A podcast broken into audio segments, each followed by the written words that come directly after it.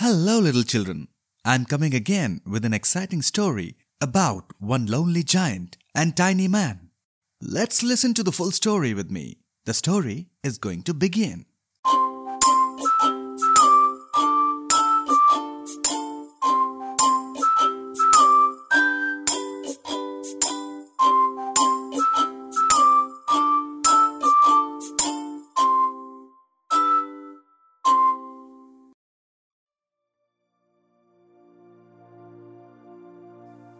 Big, the giant, was always playing tricks on people. Sometimes he would stamp on the ground to make an earthquake. At other times, he would cough to make a sound like thunder. His favorite trick was to disguise his nose as a hill. Then, as people climbed up to the top, he would sneeze and tumble them all down again. He always laughed when his tricks worked, but deep down, Big was very unhappy. He was a lonely giant. One day, he saw an old woman walking through the wood. He decided to do his thunder cuff so she would think it was about to rain. But rather than run home to take in her washing, she turned on him. So, you thought you could frighten me? Eh, well, I don't want one. Thank you. Big was taken aback. After all, she was so small and he was so well big. She said, I can give you something that you want, though happiness and I bet I can make you happy within a day. Big, who was becoming very interested, asked, What do you bet?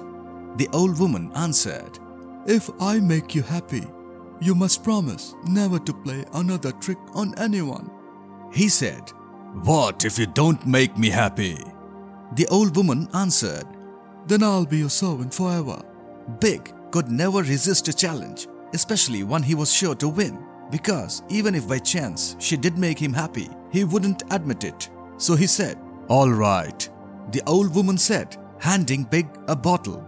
Good, let's have a drink to settle it.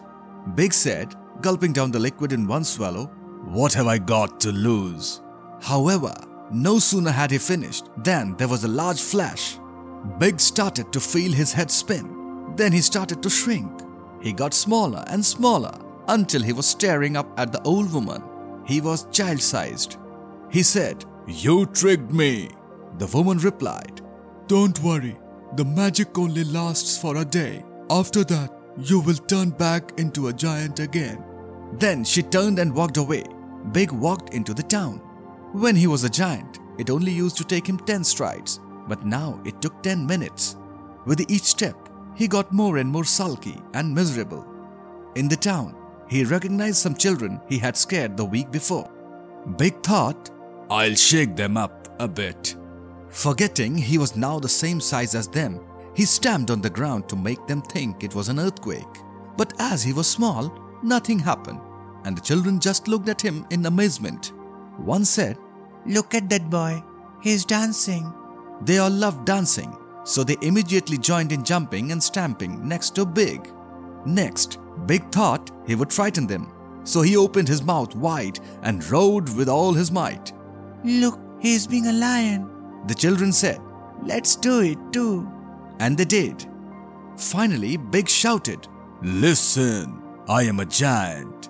The children laughed wildly. First he dances, then he pretends to be a lion, and now he tells jokes. Big had never felt so angry and embarrassed. He stormed off, but they came after him. Don't go. Stay and play with us. You are fun. Big decided that he would. He thought, after all, I might find out some new ways to frighten them when I am a giant again. They played lots of games all afternoon. Then Big went home with one of them for tea.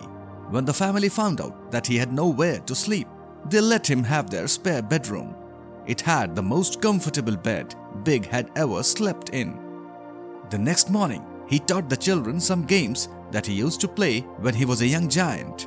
He was having a lovely day, the sort you hope will never end.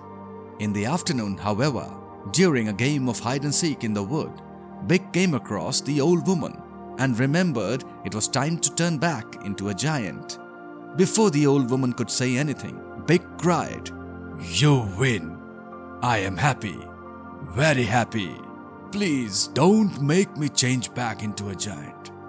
Then he fell to his knees, sobbing loudly. Smiling, the old woman reached into her pocket. She said, giving him another bottle, This will keep you small. Now, I must get my washing in. It looks like there may be a thunderstorm. Big shouted after her and took the stopper out of the bottle. Thank you. The other children arrived just as Big was finishing the drink. Then together they went into the town for tea, Big grinning from ear to ear. One of the children said, By the way, we haven't asked you what your name is. Big thought for a minute. He said, It's Tiny. Thank you, Little, for listening to the story. Hey, children, if you want to listen to more exciting stories, then don't forget to follow our podcast. We'll come back again with a very enjoyable tale. Till then, goodbye, kids.